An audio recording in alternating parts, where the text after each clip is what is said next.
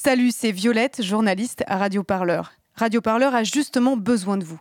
Faites un don pour une info indépendante sur les luttes sociales en vous rendant sur radioparleur.net slash don.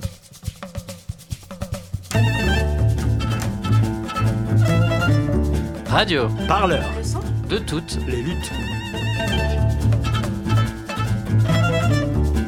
Lancée depuis une dizaine de jours, l'attaque de l'armée turque contre le Rojava au nord-est de la Syrie fait craindre le pire pour les civils présents dans la zone, mais aussi pour l'avenir de cette expérience politique inédite et originale menée au Kurdistan syrien. Des dizaines de milliers de personnes ont fui leur foyer. Lougar est un militant français, il est présent depuis plusieurs mois à Derik, à l'est du Rojava. Pour Radio Parleur, il a accepté de livrer son témoignage. Il détaille la situation sur place et son implication. Il raconte aussi l'état d'esprit de la population kurde alors que le fragile cessez-le-feu imposé depuis le 17 octobre par les États-Unis prend fin ce mardi 22 octobre en fin de soirée. Je m'appelle euh, euh, je fais partie de la commune internationaliste du Rojava.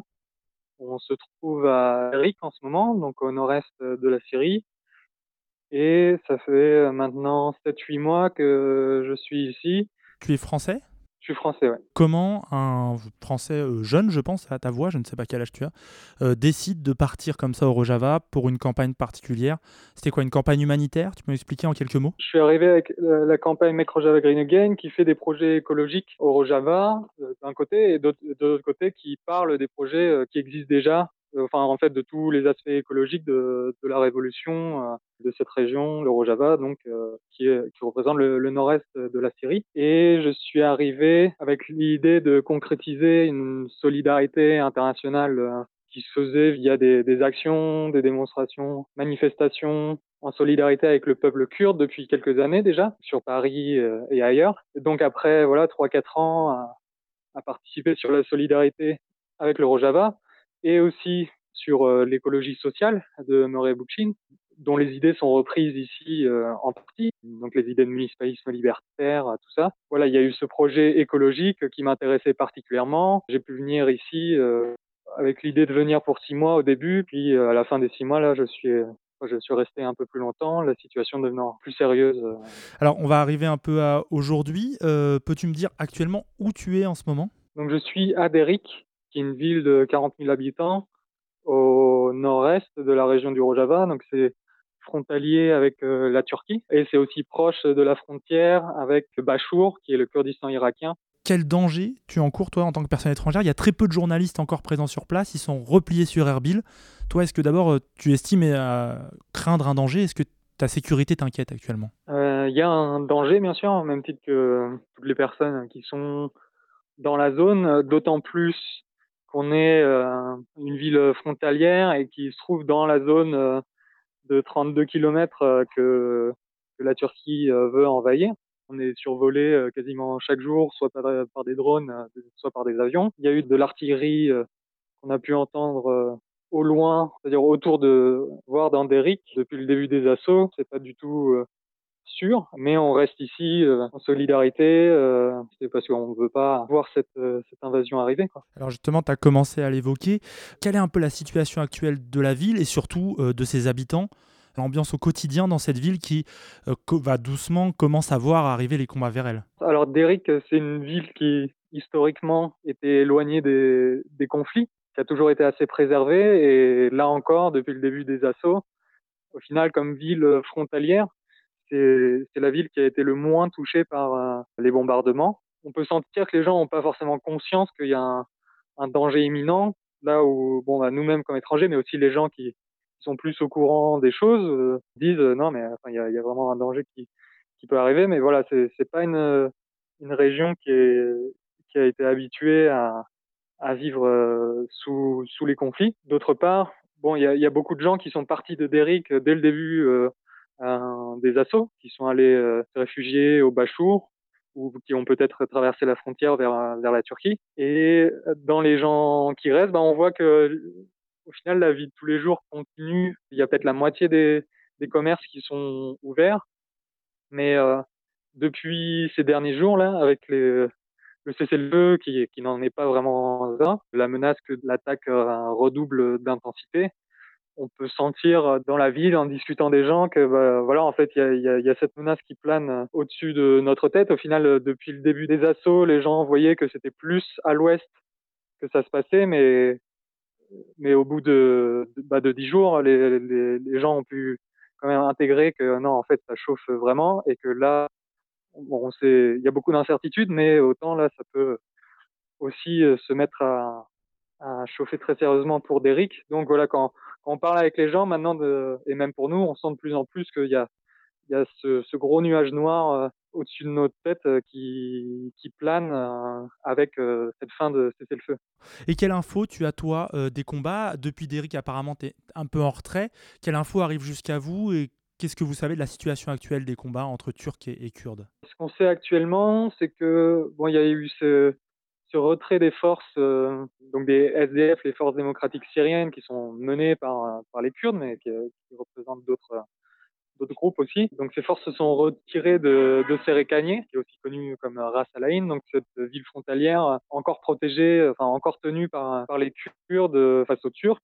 Donc du côté des Kurdes, on respecte ce que peut demander les États-Unis et tout ça pour que vraiment le cessez-le-feu soit respecté et que à la fin de ce cessez-le-feu, on continue sur une trêve et pas, et pas sur un redoublement des attaques. Même avec ce retrait de nos forces, j'ai pu voir aujourd'hui que juste au sud de, de Sérécanier, il y a des conflits. Donc là où c'est frontalier entre les forces démocratiques syriennes et les forces turques, ça chauffe même s'il y a un cessez-le-feu. Pour être bien clair, Sérécanier, c'est combien de kilomètres de ta position? Crois que c'est 300 km, peut-être 5 heures de route. Tu évoquais les États-Unis, euh, il y a aussi le rôle de la France. Quel est d'abord le sentiment des Kurdes, à, là où tu es, mais même en général dans le Rojava, par rapport à, cette action des États-Unis et même des Occidentaux en général, qui est une forme d'abandon? On peut parler d'un dégoût total, quoi. Euh, on a pu le voir euh, d'autant plus aujourd'hui où vraiment les, les, dernières forces américaines euh, s'en allaient euh, de la région et avec euh, comment dire des centaines de camions qui partaient et les gens leur, leur lançaient des, des cailloux et des, et des tomates en les, en les huant. Quoi. Il y a vraiment un, profond sentiment de lâcheté, d'abandon par les Américains, par la coalition internationale de, de façon générale. Et même si on savait que le partenariat avec les États occidentaux était pragmatique vis-à-vis -vis de la lutte contre Daesh, et tout ça, le, le niveau d'abandon a quand même surpris et affligé euh, tout le monde. Quoi. Je voulais parler un peu maintenant de toi. Euh, D'abord, une première chose qui me marque quand on discute, c'est que quand tu parles des forces kurdes, tu dis nos forces. Euh, ton implication est là, c'est pour toi, c'est des gens qui font partie de, de, de, de, ce que tu protèges et tu fais partie de ce même camp, tu n'es pas juste un observateur? Je me sens complètement en lien avec euh, cette révolution. Moi-même, je participe euh, dans les structures démocratiques ici, donc dans la ville de, de Derrick, euh, nous-mêmes avec donc l'organisation avec laquelle je suis, la commune qui est la, commune internationaliste du Rojava, donc qui, qui regroupe les internationaux qui viennent travailler dans les structures civiles au Rojava. On fait partie du mouvement de la jeunesse et en ce moment, avec la ville de Derrick attaquée, enfin, je suis un, un habitant de Derrick Hein, qui voit qui voit sa ville euh, attaquée. C'est assez clair pour nous que euh, les structures d'autodéfense euh, du Rojava en général et aussi plus précisément de Derrick sont nos structures d'autodéfense. On vient pour participer activement à la révolution. À ce niveau-là, on est sur une approche différente d'être simplement là en tant qu'observateur ou reporter. Il y a un certain nombre d'internationaux qui sont ici, d'un peu partout sur la planète, qui participent dans la société. Ouais. Je me doute bien que le projet Make Java Green Again euh, est à l'arrêt, ça doit être compliqué actuellement.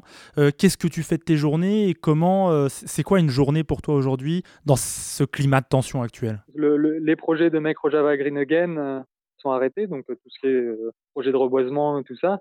Par contre, tout l'aspect communication, présence en ligne est renforcé et à ce niveau-là, Make Java Green Again est toujours actif puisque on parle de, ce que ça représente au final l'écologie dans une révolution, et d'autant plus euh, en temps de guerre.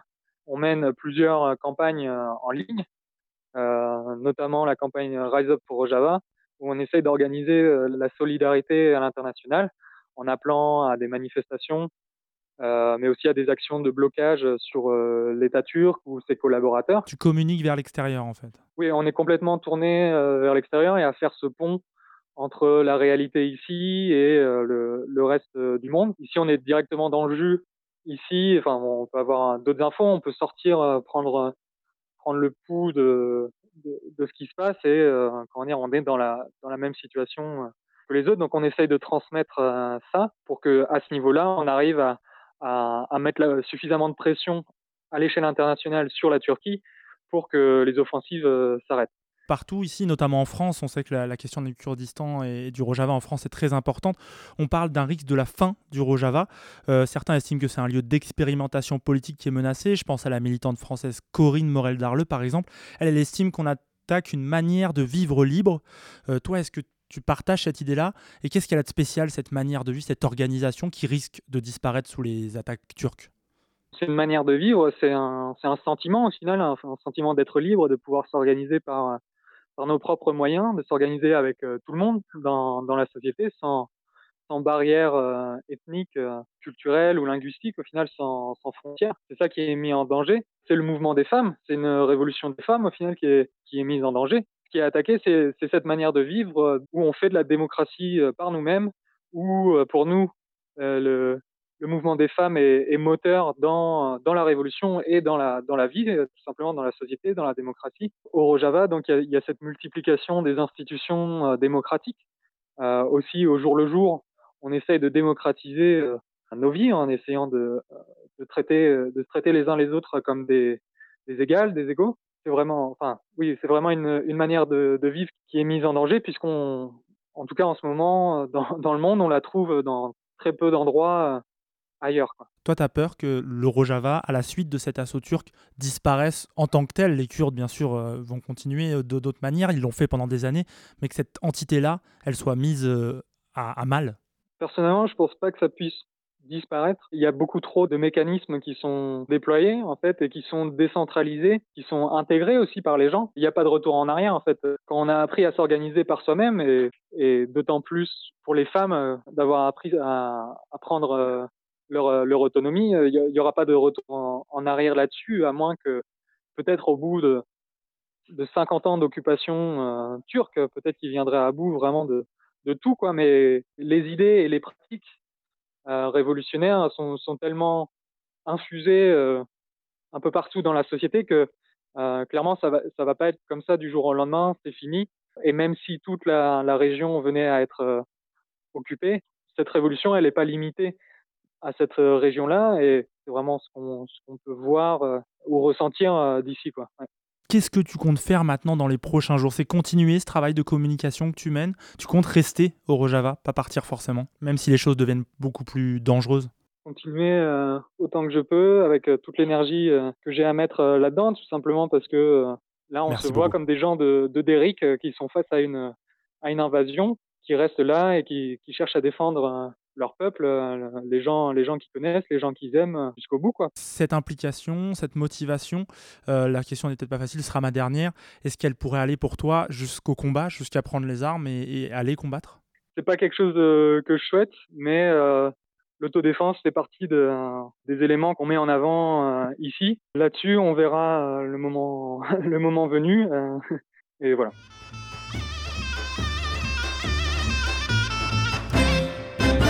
Merci beaucoup Logan d'avoir répondu à nos questions. Je rappelle que tu es militant français présent au Rojava depuis plusieurs mois pour le projet Make Rojava Green Again. Tu es actuellement au nord-est de la Syrie dans la ville de Derik au Rojava. Radio parleur, le son de toutes les luttes. Ah d'accord.